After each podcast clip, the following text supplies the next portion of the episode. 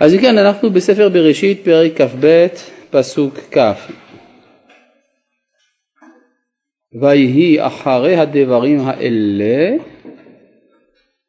איזה דברים? אחרי העקדה.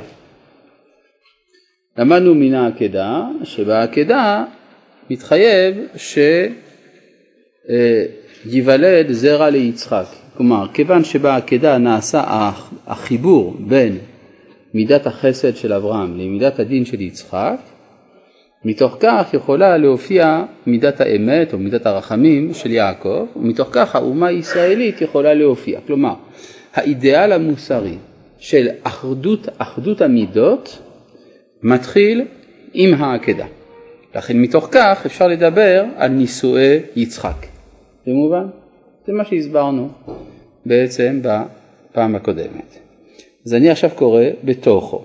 ויהי אחרי הדברים האלה, ויוגד לאברהם לאמור, הנה ילדה מילכה גם היא בנים לנחור אחיך. מה זה גם היא? גם היא, סימן שיש כבר מישהי שילדה. מילכה גם היא ילדה, כמו שרה. כלומר, כשם ששרה ילדה, כך מילכה ילדה. יש במדרשים, כמו ששרה ילדה בגיל מאוחר, בגיל 90, אף מילכה ילדה בגיל מאוחר, בגיל 90, 100, לא יודע. בקיצור, אותו נס שקורה במשפחה של אברהם, מתרחש במשפחה של נחור, וגם אם נאמר שזה לא נס, אבל לכל פנים כוונת הכתוב להשוות את השושלת האברהמית ואת השושלת הנחורית. מי הוא נחור? אח של אברהם. מניין לך זאת? כתוב בפרקים הקודמים, ככה אתה טוען.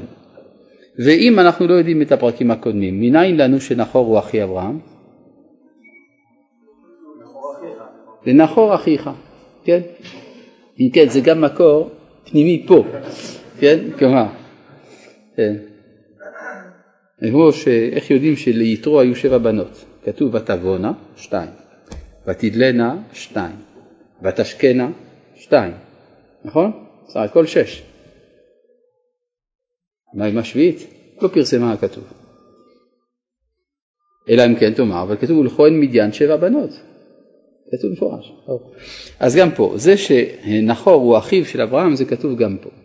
עכשיו, מה אכפת לי שלנחור אחי אברהם יש ילדים, כן? ילדה מילכה גם היא בנים לנחור אחיך. זה משמעותי. זה אומר שבמשפחה של אברהם, זה נכון, במשפחה של תרח, ישנן 2 שושלות מקבילות.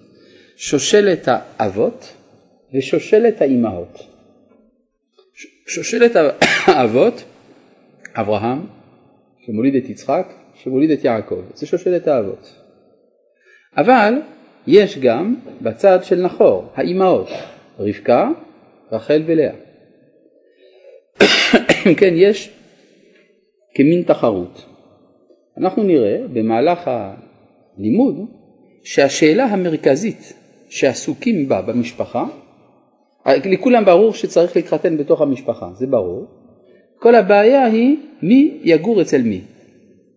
כלומר, האם יצחק יעבור אל נחור, כלומר אל בית נחור בחרן, מה? אצל מי יאכלו שבת, זה בדיוק השאלה. או האם הילדים של, הבנות של בית נחור יעברו לארץ ישראל. זאת הבעיה, וזה בגלל מה שלמדנו מלכתחילה על המאבק הערכי, האידיאלי, שיש בין בית אברהם לבין בית נחור. אתם בוודאי זוכרים על מה מדובר. אבל אני אזכיר לעצמי. אבי המשפחה, שמו היה? תרח? כן, תרח. מאיזה עם היה תרח? היה עברי, נכון? איך אתם יודעים שהוא עברי? כי הוא מבני בניו של העבר, יפה. כלומר, בתוך המשפחה העברית, יש משפחה של תרח. עכשיו, המשפחה של תרח היא כנראה המשפחה האחרונה ששרדה את השואה של בני העבר. נכון? זוכרים את זה? שהייתה שואה, הוכחנו את זה מהפסוקים. ומה ששרד מן השואה הקדומה הזאת, זאת המשפחה של תרח. ובתוך המשפחה הזאת צריכה להיוולד הזהות הישראלית, דהיינו ההמשכיות של בית עבר אחרי הסכנה של ההכחדה המוחלטת. כלומר, הזהות הישראלית מופיעה על פני ההיסטוריה בתור מי שניצל מן העבדון. ככה זה עובד. ואז השאלה היא, מה עושים? איך מקיימים את האידיאל העברי? אז קצת לחזור לשאלה, מה זה האידיאל העברי? מי היה העבר? הוא היה נביא, יפה. כן? כלומר, היו שואלים את העבר, תגיד במה אתה מתעסק? הוא אומר, אני מתעסק בנבואה. הוא נביא. מה הוא? אז זאת אומרת שזה בעצם, לפחות לפי רבי יהודה הלוי, בספר הכוזרי, יש הרב השקה, לפי רבי יהודה הלוי, סגולת ישראל, כן, יש ערב השקה על ספר, הפירוש שלי ספר הכוזרי, ביום שלישי יום שלישי, בשעה 8 במרכז שורשים, ברחוב שמאי בירושלים. חניה קשה להשיג. עכשיו, בכל מקרה, רבי יהודה הלוי מסביר לנו שהסגולה הישראלית זה, מה הסגולה של היהודים? במה היהודים מיוחדים? נבואה, יפה, נכון? כלומר, כל אומה ואומה יש לה ייחודיות, הייחודיות של עם ישראל זה הנבואה. והייחוד של הצרפתים? הבגט, נכון? הבגט זה לחם צער פת, לכן יש להם סגולה כזאת, לעומת ישראל שהסגולה שלהם זאת הנבואה. עכשיו תגידו למה אני עושה לכם בדיחות? כדי לעורר אתכם קצת, כדי שלפחות תזכרו משהו מהשיעור. הרי מה זוכרים מהשיעור? את הבדיחות של הרב. כל השאר זה שולי. עכשיו, מהו התוכן של הנבואה של העבר? מה התוכן של הנבואה של העבר? במה הוא עוסק? איך יודעים בכלל שהעבר היה נביא? פה זה כתוב. קרא לבן שלו פלג, כי בימיו נפלגה הארץ. איך הוא יודע שבימי בנו יהיה פילוג בארץ? זה סימן שהוא נביא. אבל זה אומר גם שהתוכן של הנבואות שלו, התוכן של הנבואות של עבר, זה שאלת האחדות והפילוג. כלומר, האידיאל של המשפחה העברית זה לדאוג לאיחוד של מה שהתפלג. כלומר, העולם התפלג, צריך לאחד אותו בחזרה. זהו האידיאל העברי. התפלג לאומות שונות, נלחמות זו בזו, צריך לאחד מחדש את האנושות. עכשיו יש שאלה איך עושים את זה. במשפחה של תרח נוצרה מחלוקת פנימית, כיצד פועלים לשם השגת האידיאל של אחדות האנושות. וכאן נמצאו שתי שיטות מרכזיות. השיטה של אברהם לעומת השיטה של נחור. השיטה של נחור היא שיטה קוסמופוליטית. מה זאת אומרת? זאת היא שיטה שאומרת שצריך שבני עבר יחיו בתור קהילות שתולים על גבי התרבויות הגדולות. כלומר, יהיו קהילה של בני עבר פה, קהילה של בני עבר שם, העיקר שזה יהיה במרכזים העיקריים, מרכזי העצבים של התרבות האנושית, ומתוך כך אנחנו נשפיע על כל האנושות קדושה וטהרה ואחדות, וכך יבוא לעולם תיקון. זאת השיטה של נחור. השיטה, מה הבעיה? למה זה מצחיק מה שאני אומר? עכשיו, השיטה של אברהם, שהיא השיטה של היהדות, היא שיטה לאומית אוניברסלית. לך לך מארצך אל הארץ אשר אראך, ואסך לגוי גדול, כלומר אתה תקים מדינה, ומתוך כך, ונברחו בך כל משפחות האדמה. כלומר צריך להקים מרכז, לב, ומן המרכז, מן הלב הזה, יש ברכה לכל האנושות כולה. זאת השיטה של אברהם. לפי זה, גם אברהם וגם נחור רוצים לתיקון העולם, רק בשיטות הפוכות. כן. לא שומע. אברהם, אנחנו יודעים שהוא קיבל את זה מהשם יתברך. על נחור אנחנו לא יודעים. רק אנחנו יודעים שבמשפחת נחור מזכירים שם שמיים כל הזמן גם כן. או? אז אנחנו לא יודעים בדיוק מה קורה. רק אנחנו יודעים פה רמז. ילדה מלכה גם היא. זאת אומרת, גם לה יש איזשהו תפקיד. ואז כל הוויכוח יהיה מי ינצח את מי בעצם. אנחנו רואים בהתחלה, אברהם בארץ ישראל, נחור בחרן. אז זה נקרא תיקו, אחד אחד. אחר כך אנחנו רואים גם שהם רוצים להתחתן, האנשים האלה. והם מתחתנים עם הבנות של הרן. הרן נספה בשואה. אז הבנות שלו הם פליטי השואה, פליטות שואה. אברהם מתחתן עם יסקה, הבת האחת של לוט, הבת האחת של הרן, ונחור מתחתן עם מילכה, הבת האחרת של הרן. אז בינתיים זה תיקו. נכון? אחר כך יש הדור הבא. יצחק, רבקה. שאלה היא מי יבוא לגור אצל מי? בסוף מנצחים, נכון? רבקה עוברת לארץ ישראל. 2-1 לטובת בית אברהם. נכון? 2-1. מה? בהתחלה זה 1-1. נכון? יסקה, מילכה. אחר כך רבקה עוברת לבית אברהם, 2-1. יש מתח באוויר. ולזואלה, זה מה? נחור, המשפחה שלה הייתה נבואה. למי? בית נחור? לא יודע. יש גרסה שאומרת שלבן היה נביא. אחת הגרסאות בגמרא זה מחלוקת בגרסאות. עכשיו, מה? כן, גם היא ילדה, זה גם משמעותי. עכשיו אנחנו רואים שבדור השלישי, יעקב צריך לברוח מארץ ישראל. מדוע? יש צרות בארץ. עשיו רוצה להרוג אותו. אז הוא בורח לקהילה. מה? לא, בארץ ישראל יש לו בעיות, רוצים להרוג אותו.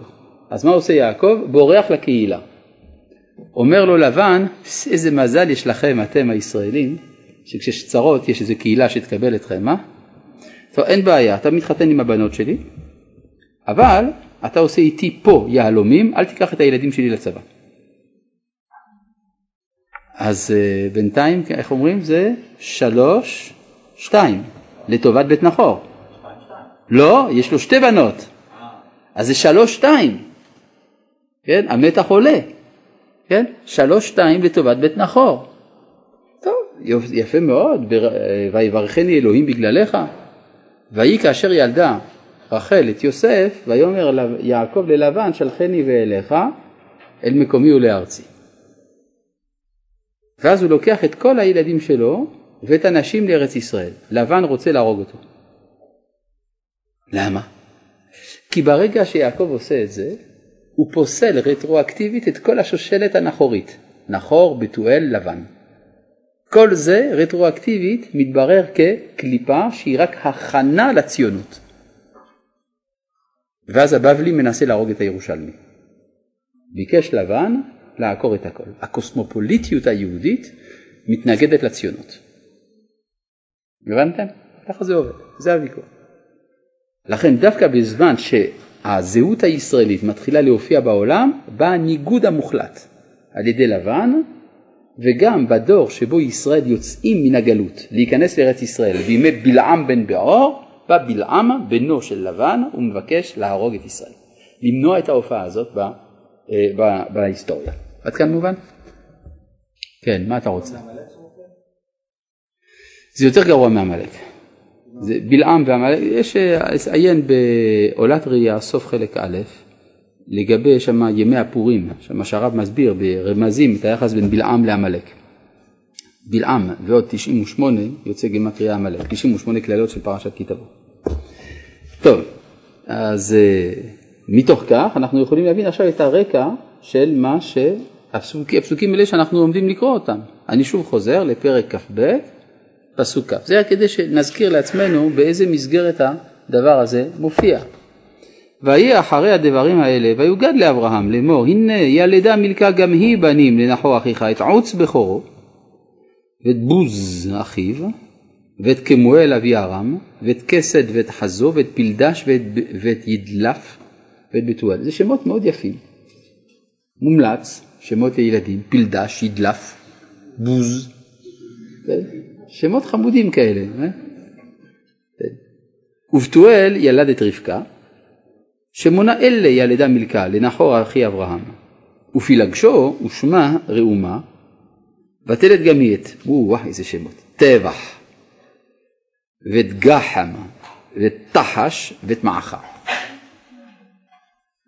איזה שמות. עכשיו, בואו נעשה חשבון. כמה ילדים יש פה?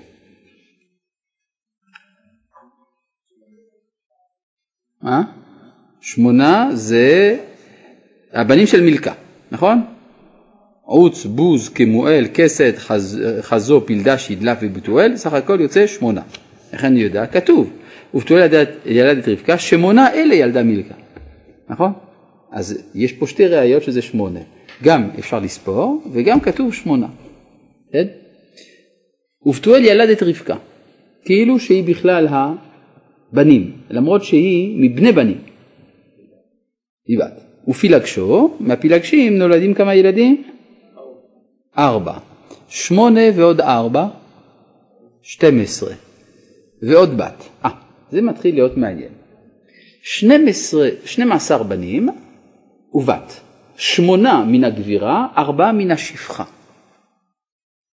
זה מזכיר לי משהו. טוב, בואו נבדוק. כדי להבין את זה טוב טוב, הבה נסתכל לרגע אחד בפרק י'. אני יודע שזה דורש דפדוף מסוים, אבל אפשר להתאמץ. בפרק י' בפסוק תדבב. פרק י' פסוק תדבב. וכנען ילד את, אני מבקש לספור תוך כדי, את צידון בכורו ואת חטא ואת היבוסי ואת האמורי ואת הגרגשי ואת החיבי ואת הערכי ואת הסיני ואת הערבדי ואת הצמרי ואת החמתי. כמה יצא? 11. ואחר נפוצו משפחות הכנעני. יוצא כמה? 12. כלומר, יש גם שבט שקוראים לו כנעני, סתם. זאת אומרת, כמה שבטים יוצאים מכנען? 12, נכון? 12 שבטים יש לכנען. שאלה קטנה. כנען הוא הנבחר או הדחוי? הדחוי, נכון? הדחוי יש לו 12 ילדים. מה?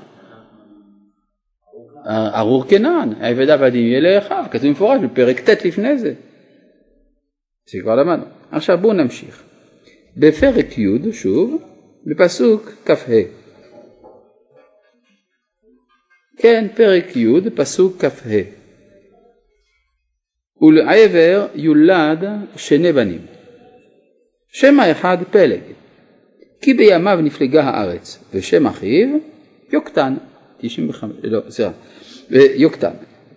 ויוקטן ילד, בואו נספור, את אלמודד ואת שלף, ואת חצר מוות, ואת ירח, ואת הדורם, ואת הוזל, ואת דקלה, ואת עובל, ואת אבימאל, ואת שבע, ואת אופיר, ואת חבילה, ואת יובב. כל אלה בני יוקטן.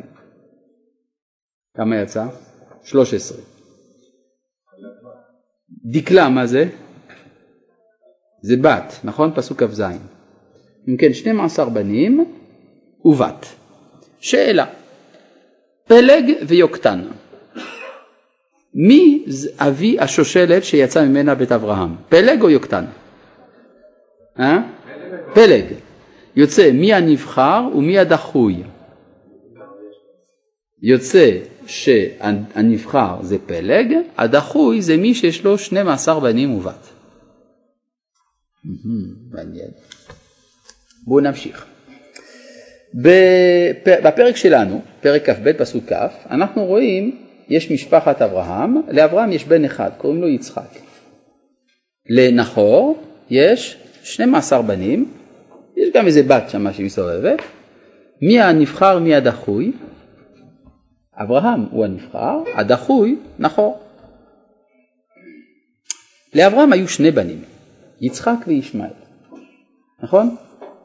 בואו נסתכל לרגע אחד בפרק כ"ה,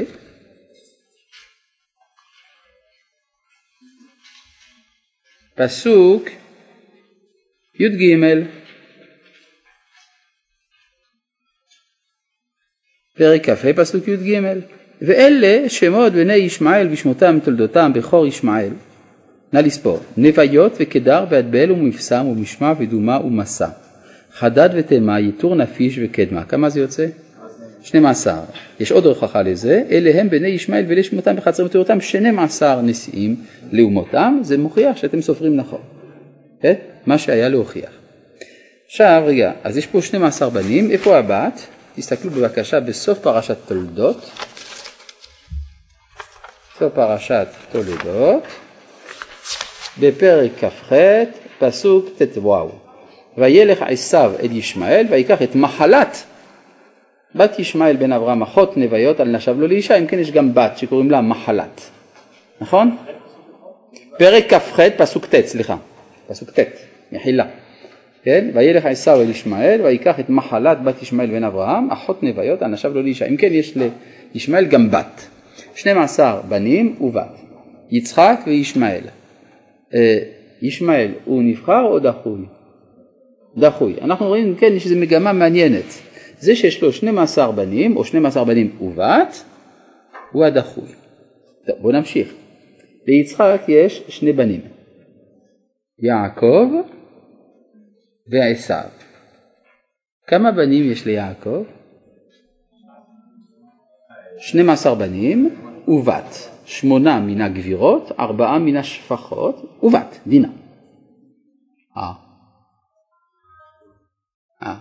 אז לפי המגמה שעולה מן הכתובים, הוא צריך להיות וואו, זה לא, אי אפשר להגיד כך, אנחנו הדחויים, זה לא. לא, זה לא. טוב, אז צריך להבין את זה יותר. שאלה, מה זה בכלל הסיפור הזה של משפחה מרובת ילדים שהיא הדחויה, ומעטת ילדים שהיא הנבחרת? מדובר על 2 סוגי תרבויות לגמרי שונים. יש תרבות אריסטוקרטית שמגדלת 2 ילדים וכלב, והיא דווקא גונזת בתוכה את האנרגיות של כיבוש העולם. לעומת המשפחות מרובות הילדים הפרולטריות, שם יש הרבה ילדים אבל לא כובשים את העולם. זה מזכיר בעצם ההבדל שיש בין השמש לבין הירח. ביום כמה כוכבים רואים בשמיים? לא נכון. ביום רואים כוכב אחד, השמש, יפה, יש כוכב אחד, הוא שולט, אבל זה מספיק. כן? זה כל כך שולט ששום דבר אחר לא פועל. זה גם הזמן של הפעילות, כלומר היום זה הזמן שבו העולם מתקדם. בלילה רואים הרבה כוכבים, אז זה הזמן שהולכים לישון. אין פעילות. יש פעילות של חיות, לא של בני אדם. זאת אומרת שהלילה זה הזמן של 12 המזלות. למה 12 מזלות? כנגד 12 חודשים. כמה חודשים יש בשנה? 12 או לפעמים 13. נכון? יש 12 בנים ובת. כדי לחתן את הלילה עם היום, את השנה השמשית עם השנה הירחית. אז צריך שהירחי יספק את הבת, כדי שיהיה עיבור, עיבור הריון, כן? כשיש חתונה, דבר שקורה מיד אחרי החתונה, זה ההיריון. אז מה זה עיבור השנה? בסדר? אז יש פה איזה מין סמליות, ישנן תרבויות שמשיות ויש תרבויות ירחיות. רומא, שהיא בעצם יסדה את העולם המערבי, יורשתה של עשיו, היא תרבות שמשית, כובשת. ולכן כאשר הם הגיעו למה שהם החשיבו לפסגת התרבות שלהם, הם המליכו על עצמם מלך שקראו לו מלך השמש. לואי ה-14, כן.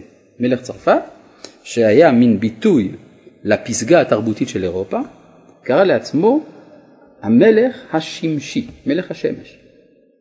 ומאז, מימיו ואילך, באמת התחילה אירופה בעצם להשתלט על העולם כולו. לעומת זה, ישנה תרבות אחרת של בני ישמעאל, שיש להם תודעה של בן השפחה, שפיתחה איזה מין תיאולוגיה של פסיביות, הפטליזם המזרחי. ולכן לא בכדי הסמל של האסלאם, הירח, הסהר. כן? ולכן גם יש נטייה אצל הנוצרים לקבוע את השנה על פי השמש. כמה ימים יש בשנה נוצרית? 365 ורבע, כמניין ימות החמה, לעומת השנה הישמעאלית שהיא ירחית. ולכן הרמדאן מטייל לו לאורך השנה, לפעמים בקיץ, לפעמים בחורף, לפעמים באביב, לפעמים בסתיו וכדומה. ואז, ועם ישראל, מהו ביסודו? הוא מונה לחמה או מונה ללבנה? חז"ל אומרים, ישראל מונים ללבנה. כמו המוסלמים. אלא שאנחנו מוסיפים את חודש העיבור, כדי לגשר על הפער בינינו לבין אדום.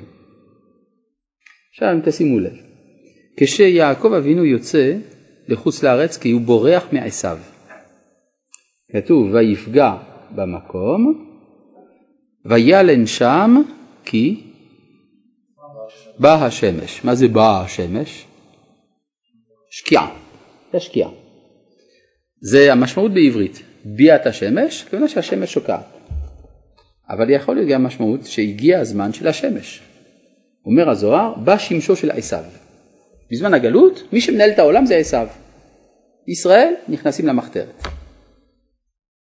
יוצאים מן הגלות, כתוב, אז יעקב נלחם עם שרו של עשיו, ויזרח לו השמש, כאשר עבר את פנואל, והוא צולע על יריחו.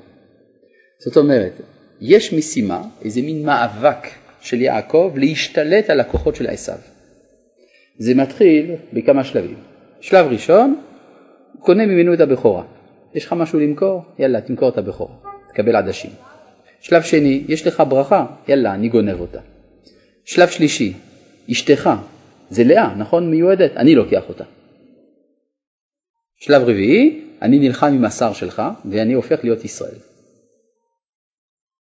שרית הם אלוהים ואנשים בתוכל.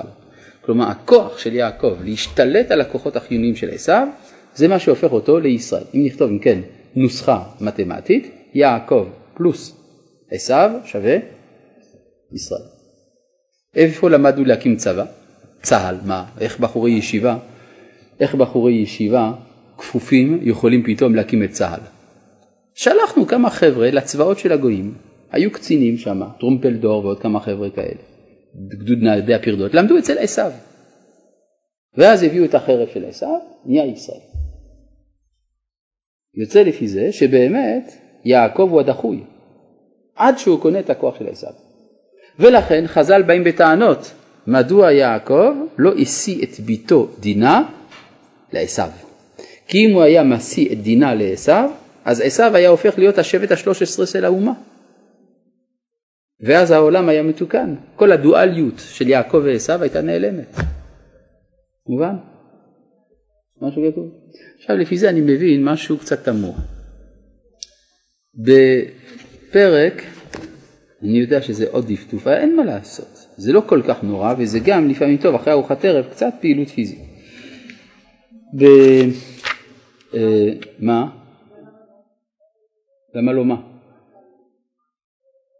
זה באמת לא היה בסדר. יש רק הבדל. הוא היה בן 98 עשיו, בזמן שזה קרה, נכון? ודינה הייתה בת 8. חז"ל באים בטענות, למה לא חיתנת אותם? סך הכל, מה, הפרש של 90 שנה? סך הכל היה אפשר, כן? זה להבין, שאצל חז"ל יש פה כוונה מסתרת באחורי הדברים האלה. טוב, זה בכלל נישואי דינה, זה נושא באמת צריך ללמוד אותו לעומק. יש 4 בעלים פוטנציאליים לדינה, לפי המסורת של חז"ל.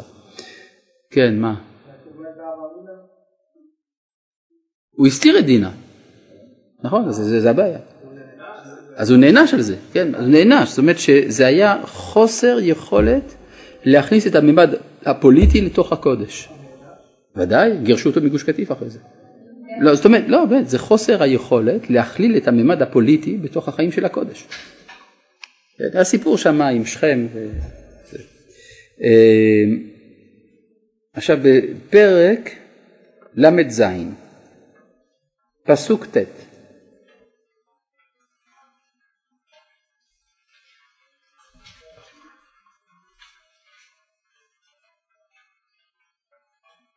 רק תחזיקו באותו זמן את המקום שבו אנחנו נמצאים. מה שאני אמרתי, כלומר, למד זין ת', פרק למד זין ת', כן. והיה חלום עוד חלום אחר, ויספר אותו לאחיו. ויאמר, הנה חלמתי חלום עוד, והנה השמש והירח ו11 כוכבים משתחווים לי. ויספר אל אביו ואל אחיו, ויגער בו אביו, ויאמר לו, מה החלום הזה אשר חלמת?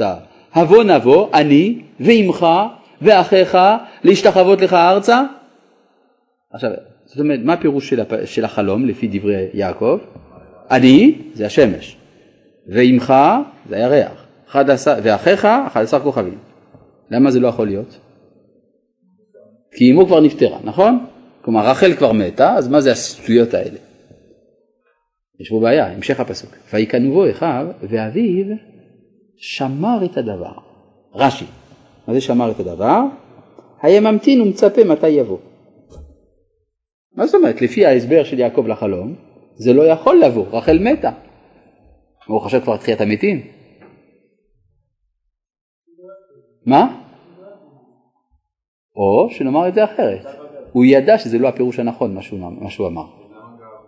הוא גער בו כדי להציל אותו מקנאת אחיו, אבל הוא ידע את הפירוש האמיתי. מה הפירוש האמיתי? השמש והירח זה יעקב. כי הוא גם שמש וגם ירח. הוא ירח מצד עצמו, והוא גם שמש מצד שהוא קיבל את הברכה של עשיו. אז הוא השמש והירח. ולכן באמת זה מה שקרה. בסוף הישתחו ישראל על ראש המיטה, שהוא השתחווה ליוסף. שמש וירח, בתור ישראל, מובן. לכן, שמר את הדבר, לדעת מתי יתקיים. למה? מה אומר רש"י? שהוא אמר לו, כן, אמך מתה. נכון? זאת אומרת, שזה מה שהוא מספר בשביל האחים. כן, ברור. מה?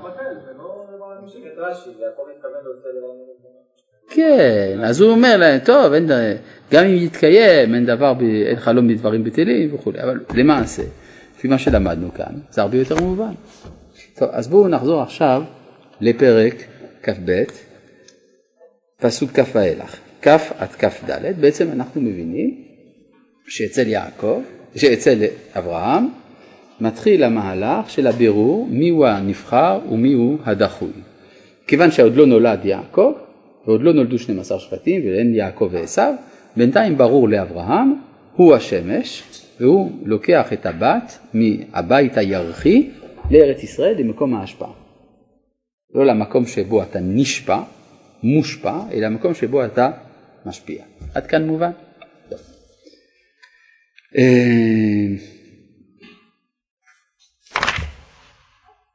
פרק כ"ג. כן? אם לאה הייתה מתחתנת עם עשיו, לא היינו יכולים לעמוד נגדו. זה חזק מאוד. וזה אפשר להבין שבעצם בכל המלחמה של עשיו נגד יעקב יש גם סיפור אישי. הרי יש במדרש שכאשר רצו לקבור את יעקב, עשיו עמד על פתח המערה. הוא אמר זה שלי. אז איפה הוא רצה להיקבר? ליד לאה. זה אשתו. ההיסטוריה הייתה נראית אחרת לגמרי.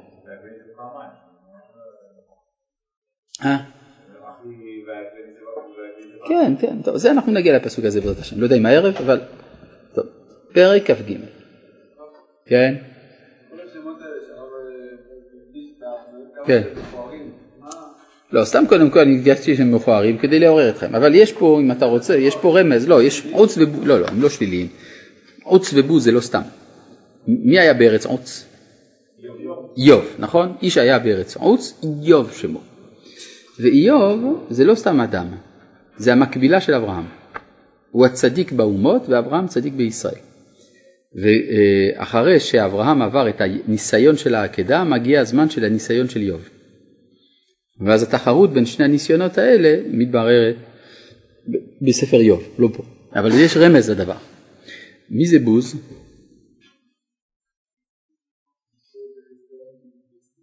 יש עוד מישהו שהוא בוזי. כי יחזקאל בן בוזי, בוזי זה השם של אבא שלו, אבל איפה מצאנו מישהו שהוא בוזי? לא. אליהו בן ברחאל הבוזי למשפחת רם. מי זה? זה מי שנותן את התשובות ליוב, בספר יוב.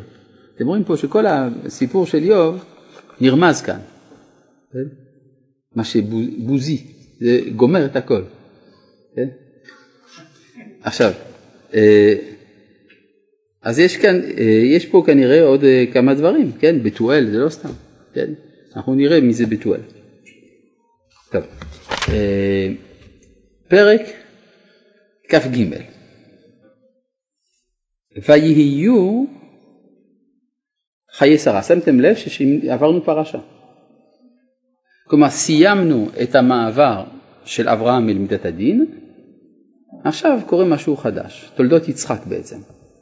אבל הפרשה נקראת, איך היא נקראת? חיי שרה. אם הייתי רואה ספר שהכותרת שלו זה חיי שרה, מה אני מצפה למצוא בספר? את חייה של שרה. מה מספרים לי? שהיא מתה.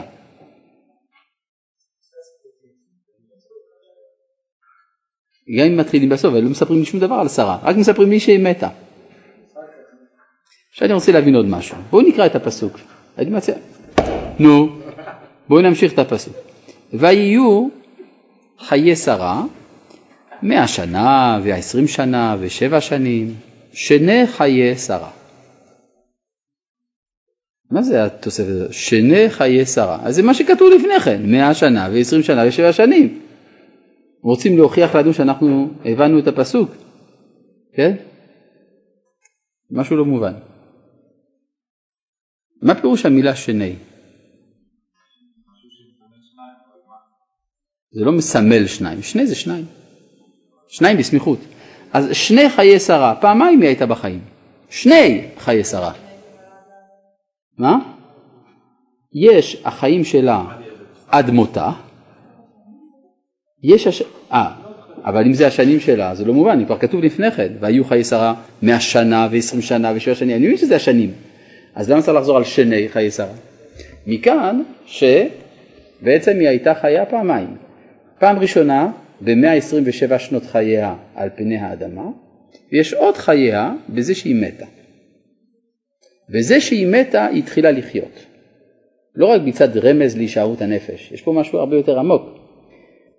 מותה של שרה הוא הניצחון שלה. כי הרי, מה המאבק בין אברהם לשרה? לאברהם אנחנו ראינו שיש תמיד פיתוי אל השיטה של נחור. לעומת שרה שהיא הלאומית, גרש את ישמעאל וכו'. בזה שהיא מתה, היא מכריחה את אברהם לקנות חלקת קבר. וברגע שיש לאברהם חלקת קבר, יש לו אחיזה, יש לו שורש באדמת כנען. אצל הסינים לא שואלים מאיכן אתה בא או איכן נולדת, אלא שואלים איכן קבורים אבותיך. איפה קבורים אבותיך? משם אתה יונק את חייך. עכשיו, הדבר הזה הוא מעורר שאלה. שאלה שמאלנית. מדוע מקור האחיזה של עם ישראל בארץ זה קבר? כן? זה תמיד אומרים, אתם מדברים על קברים, אתם מקדשים את המוות. היה יותר סימפטי שהאחיזה הראשונה בארץ ישראל תהיה על ידי קניית פרדס. אברהם היה נוטע פרדס, והדבר הזה היה אחיזתו הראשונה בארץ ישראל. כן? זה לא מה שכתוב. כן? אגב, גם ויתה אשל בבאר שבע, לא כתוב שהאשל הזה היה שלו. כן, הרי חז"ל אמרו 3 מקומות, אין אומות העולם יכולים לבוא בטענות אלינו שהם גזולים בידינו, ולא כלול ב3 מקומות האלה האשל של אברהם בבאר שבע. אז אם כן, רואים שהמקום הראשון חשוב שזה יהיה דווקא קבר. אולי ננסה להבין למה. אם אברהם היה קונה שטח חקלאי ומעבד אותו, היינו אומרים שהרי מה הזכות של האדם להחזיק בשטח חקלאי? יש עושה ממנו משהו, הוא מגדל שם, הוא מעבד, חורש, נוטע, מזבל, כותף, כל הדברים האלה. אבל אם אדם משאיר את האדמה ללא עיבוד, אומרים, תשמע, בשביל מה יש לך את זה, תחזיר. לעומת זה, קנה, אז מה אם קנה? כנמה, אתה הופך את הקניין לדבר מוחלט, כן? זה השיטה הקפיטליסטית. זאת אומרת, זה שלי, כי זה רשום אצלי בבנק, זה שלי. מה פתאום? אם אתה עמל, זה שלך. לא עמל, לוקחים את זה בחזרה. לעומת זה, מה נדרש מן הדייר של הקבר? מה הוא צריך לעשות? לרכב? לא, הוא לא חייב. ירכב אם רוצה, לא ירכב, לא נורא. כן? מה צריך מדייר הקבר לעשות? הוא לא צריך לעשות שום דבר. הוא לא צריך להישאר. הוא לא צריך לעשות שום דבר. לא, באמת. הוא לא צריך לעשות שום דבר. זאת אומרת, האחיזה של האדם בקברו היא אחיזה עצמותית. בין שאתה עושה, בין שאתה לא עושה, זה שלך. מובן? זה המשמעות של האחיזה היא קודם כל בקברות, כי זה אחיזה עצמותית. אחר כך, מתוך כך, יש כל מיני קניינים. למשל, מעניין מאוד, מאיפה למדנו קידושי אישה? אדם מקדש אישה, אז ההלכה היא שאחד מדרכי הקניין זה בכסף. דהיינו, מה שאנחנו עושים היום מתן טבעת. מאיפה למדו את ההלכות של זה? מזה שאברהם קנה את השדה מאפרון. כלומר, המקום של החיים, הקידושין, זה החיים. זה נלמד מן הקבר. כן? כי זה המקום היותר חי. לא, באמת. כי זה קשר של עצמות, לא קשר שתלוי במעשה. זה סגולי ולא בחירי. אם נשתמש במושגים של הרב קוק. זה חוטו הגן. עכשיו, אם כן, אני שוב חוזר, והיו חיי שרה, שרה בעצם מנצחת. בזה שהיא מתה, היא התחילה לחיות. שני חיי שרה. מלבד מה שיש פה רמז להישארות הנפש במקרא. אתם יודעים שיש טענה של המחקרים, שטוענת שהעברים העתיקים, בזמן התנ"ך, לא האמינו בהישארות הנפש אחרי המוות. לא האמינו בזה, המצרים כן, העברים לא, וזה שמימי בית שני ואילך, לבריאות, מזה שמימי בית שני ואילך מדברים על עולם הבא אצל היהודים, זה בהשפעה הפלטונית. כן, זה כתוב בפדון של אפלטון, וזה היהודים אמרו, זה מעניין, ימצאו את זה. כן? זה שטויות במיץ עגבניות. כן? כי אם כך, אז למה קוברים? מה פירוש הביטוי ושכבתי עם אבותיי? כן, מה המשמעות של כל הדברים האלה? יש הרבה מאוד רמזים בתנ"ך לזה שיש אמונה בהישארות הנפש, למרות שזה לא מהווה את מרכז ההכרה הדתית של היהודים בימי קדם, אבל ודאי שזה היה. ובאנשל אצל שרה רואים, המרכזיות של אחוזת הקבר מראה ששאלת המשכיות החיים היא מרכזית אצל אברהם. כן. בתחיית המתים יהיה טוב. אני רק רוצה להזכיר לכם, בתחיית המתים אל תדאג, יהיה בסדר. אתה יודע, אני רוצה להזכיר הלכה. מתי קוראים את שמה? בשוכבך ובקומך. כשאדם הולך לישון, קורא את שמה. כשאדם קם בבוקר, קורא את שמה, בשוכבך ובקומך. מזה נהגו, כשאדם הולך למות, קורא את שמה גם כן, נכון? לא משנה בזה שעה של היום הוא מת. לפני שאדם מת, קורא את שמה. למה? אין לך בשוכבך גדול מזה. אז יוצא לפי זה, שבתחיית המתים, בקומך, צריך לקרוא את שמה. אז אל תפספסו את זה, כי זה קורה רק פעם אחת. אז, אבל תזכרו, בתחיית המתים, לא לשכוח, כשקמים, לקרוא את שמה. בסדר? טוב. מה?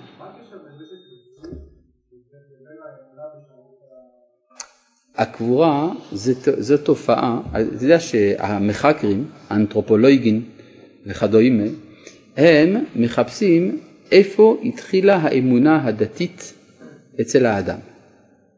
ורואים שלפני כ-12,000 שנה התחילה תופעה שלא הייתה קיימת מקודם. אצל איש ניאנדרטל, שהתחילו לקבור. זאת אומרת, בעלי חיים לא קוברים.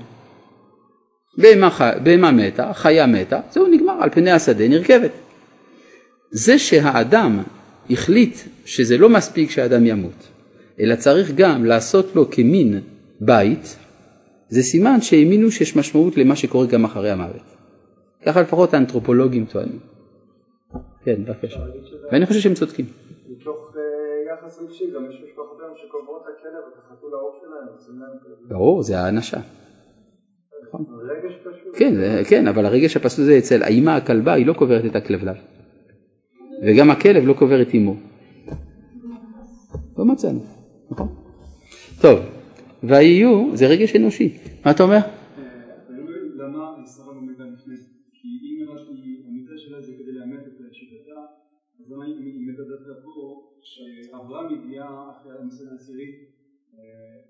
זה הולך ביחד, זאת אומרת, הניסיון העשירי זה האימוץ של מידתה של שרה על ידי אברהם. אז היא כבר יכולה, למות בשקט. יכול להיות שאם הייתה מתה לפני כן, אז אברהם לא היה קובר אותה בארץ. ברור, פה יש איזה שינוי. כן.